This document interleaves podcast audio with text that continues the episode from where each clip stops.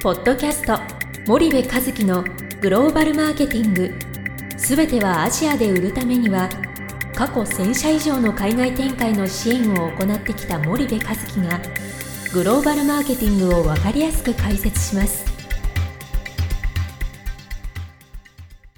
こんにちはナビゲーターの東忠夫です。こんにちは森部和樹です。森部和樹の新刊この一冊で全てがわかるグローバルマーケティングの基本が出版されましたぜひお近くの書店 Amazon でお求めください。じゃあ森部さん、まあ、NBA の話の続きなんですけど、はい。はい。まあ、ちょっと上司の愚痴は一旦置いといていただいて、いやいや愚痴じゃないの愚痴じゃない。愚痴じゃなくてね僕が言いたかったのはあんだけこう国内だよって先輩は必死になって言ってたわけよ、うん。であの上司も国内だってうん言ってものすごい武闘派で、はいはいはい。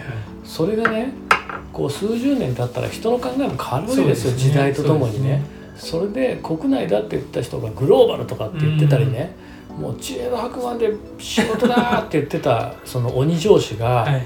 あの、えーた退任退任してねはいはい。ハッピーライフセカンドライフっつってゴルフクラブ振り回しててね それを見た時にああ自分の人生人に決められちゃダメだって本当に思って、はい。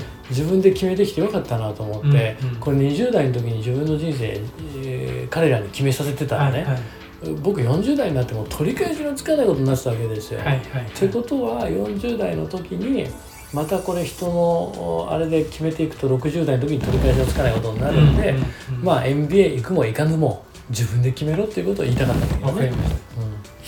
でその MBA の、まあ、逆にいいところを紹介してきたんですけど、うんうん。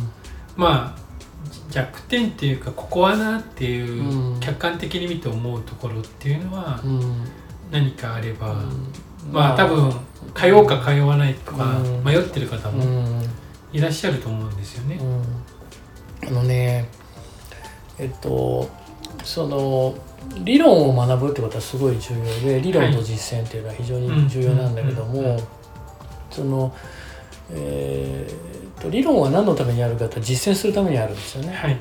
でそれを履き違えてしまっている人っていうのがやっぱりある一定数いて、うん実践弱いんだけども、うんやたら理論だけ頭にいっぱい詰め込まれてるっていう、はいそういうタイプがやっぱり若干若干いるんですようね。んでそういう風になってしまうとうん良くないなというふうに思うんですよ。やっぱり理論って何のためにあるかって言ったら研究者でない限りそれは実践のためにあるわけなので、実践ができないとか実践で役に立たないのに理論ばっかり積み重ねてもですね、これやっぱりバランスが悪いので、はいはい。理論と実践っていうのはあくまで、えーバランスよくやっていく必要があると。うんでもう一つ思うのが日本ってはいなんかこう、お客さん持ってる人が強いみたいなね偉いみたいな、うんうんうんだからまあ言ったら実践する人が一番偉いんだみたいなはい。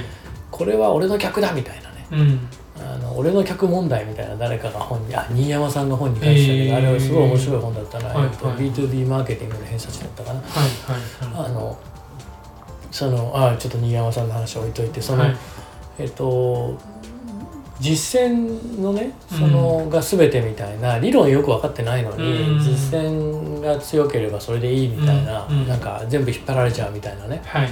だからマーケティングの部門よりも営業の部門の方が強いみたいな、うん。そういうのは本当に良くないと思うんだけど、うん。うん。でもその逆もまたしかりで、うん。やっぱり理論ばっかり言ってのはちょっと良くないよねっていうのは思うかな。うん。今来ている生徒さんたちうんで、まあどういうきっかけでその MBA 学ぼうと思ったとかっていうのを聞いたりしうんどういう立場の人、ね結構中小企業のオーナーさんが多いのか、えー大企業、えーまあ、僕担当してるのあの外国人のクラスなんですけど、はい。基本的には海外ですでに、えー高いキャリアを積んできてる人がうん。日本の市場で、えービジネスをしたはいいはい。とかっていう人が多いですうん。がね、大企業のまあ言ったらあの中堅はいはい。えーポジショうんンの人か、うん。まあ言ったらファミリービジネスの、うんえー出あのオオーナーの息子とうんうんかが多い、で日本人の方も、えーとまあその大手の、えー、と会社員もいれば、うんうんうん。あの中小企業の社長さんもいるし、うん。社員もいるし、うん。うん。あとそうですね。いいろいろですかね。でもうん多いのはやっぱり、会社員の人が多いですかね大体、うん。うん。300万ぐらいかかりますからねあれね年間ね。結構高いですようん。ね300万か350万ぐらいかかるのかな。うん。うん。オンラインになったんでもっと安くなってるのかな、うん、なってないと思うんだけど、わかりましたじゃあちょっとまあうん。まとめとして MMA に通おうと思ってる方とか通ってる方とかに向けてちょっと森部さんなりに何か。まあねこのコロナ禍に対する予測は僕はことごとく外してきてるんでね、はい去年の1月からね。はい。だからあれなんだけどでもまああのこれでワクチン打ってはい終わりっていう感じでもなさそうだなと、まあ、徐々によくはなってくるけども、うんまああと12年、うんえー続くんじゃないかなとうん今年で終わりっていう感じにはちょっと見えないので,、すよね NBA に行ける時間っていうのがあるわけじゃない、はいそうですね。ぶっちゃけみんなリモートでうん。だからうちの社員も NBA アプライしてて僕何何枚か推薦状書いたんでね。はいはいはい。もうどうせ家で YouTube 見て仕事してるふりしてんだったら NBA でも行っとけって思うんでまあ行った方がいいと思いますはいはいあのこの機会にね、うんこの機会逃したら行く必要ないないんだっつったら僕問題だよね立場的に。あのなんだけどねまあでも時間に余裕はうん。今の方が圧倒的にあるから行くなら今じゃないと思っていますと、うんうんでまあに2019年以前の話で言えばねはい。NBA 行くより実践値積んだ方がよっぽどあの強いと思っていたので、はいはいはい。